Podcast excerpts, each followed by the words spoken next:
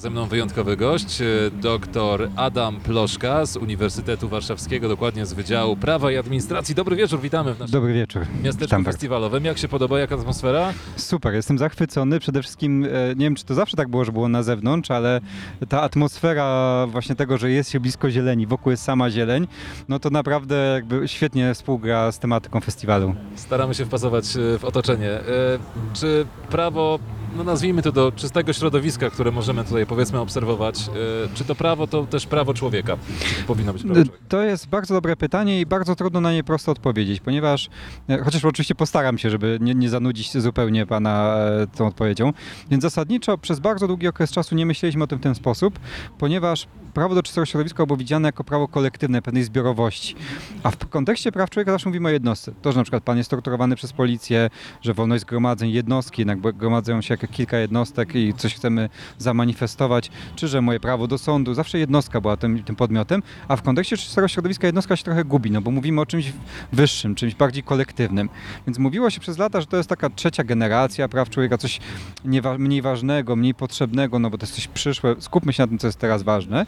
Do pewnego momentu takiego przewartościowania, które nastąpiło ostatnio, gdzie dostrzeżono, że bez czystego środowiska nie jesteśmy w stanie realizować tych podstawowych praw, o których mówimy. Prawo do życia, wolność słowa, wolność zrzeszania się, korzystanie z dobrego, z, dobrego stanu zdrowia, więc to wszystko jest ze sobą wzajemnie powiązane. I ta zmiana spowodowała, że zaczyna się myśleć o prawie do czystego środowiska jako fundamentalnym podstawowym prawu człowieka. A jakie jest ryzyko związane tak naprawdę z kryzysem klimatycznym e, w kontekście w ogóle praw człowieka? Czy może dojść tutaj do jakiegoś zgrzytu? Jak najbardziej, e, znaczy można spojrzeć na ten kryzys klimatyczny z dwóch stron, bo po pierwsze, e, pierw może zacznę od takiej nieoczywistej perspektywy, ponieważ kryzys klimatyczny powoduje, że domagamy się jakichś radykalnych działań ze strony w szczególności władz publicznych, no i pojawia się pewien problem, że te radykalne działania mogą być zbyt radykalne i mogą doprowadzić do ograniczenia szeregu innych praw. Przykład, e, wojna z terroryzmem. Baliśmy się terroryzmu, zgodziliśmy się na ograniczenie się prywatności, dosłownie. Mogli, jesteśmy do dziś inwigilowani, pewne rozwiązania ustawodawcze wprowadzone wtedy do dziś funkcjonują. Ostatnio pandemia COVID. Boimy się COVID-u, zgadzamy się na ograniczenie naszej wolności przemieszczania się do zera. Praktycznie nie mogliśmy wychodzić z domu.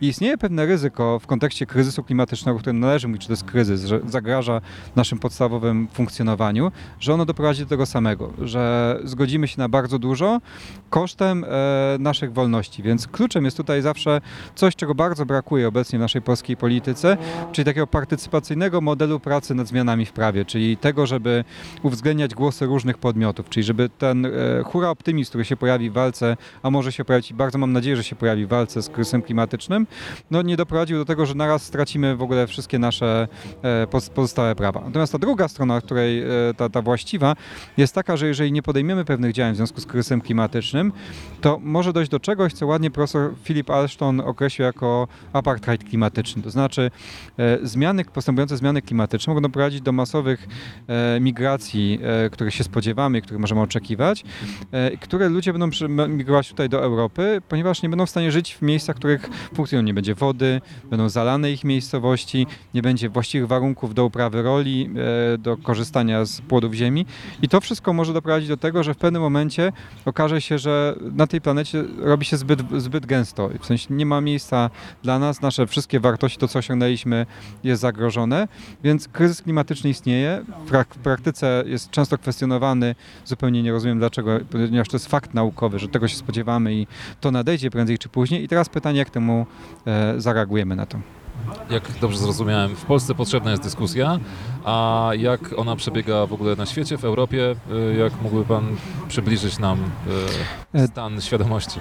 Ta dyskusja toczy się, zwłaszcza, znaczy ona właściwie cały czas jest na tym wstępnym etapie, w sensie rozkręca się, coraz więcej e, jest takiego przekonania, zwłaszcza w kontekście paliw kopalnych, o konieczności odejścia od paliw kopalnych. Podaje się konkretne daty, kiedy zakończona zostanie e, emisja, czy też jakby pobieranie, kopanie węgla, czy też gazów, ciepla, e, gazów, e, gazu metanu z ziemi po to, które jakby, e, jakby emitują w, ich, w kontekście ich produkcji określone e, czynniki do atmosfery.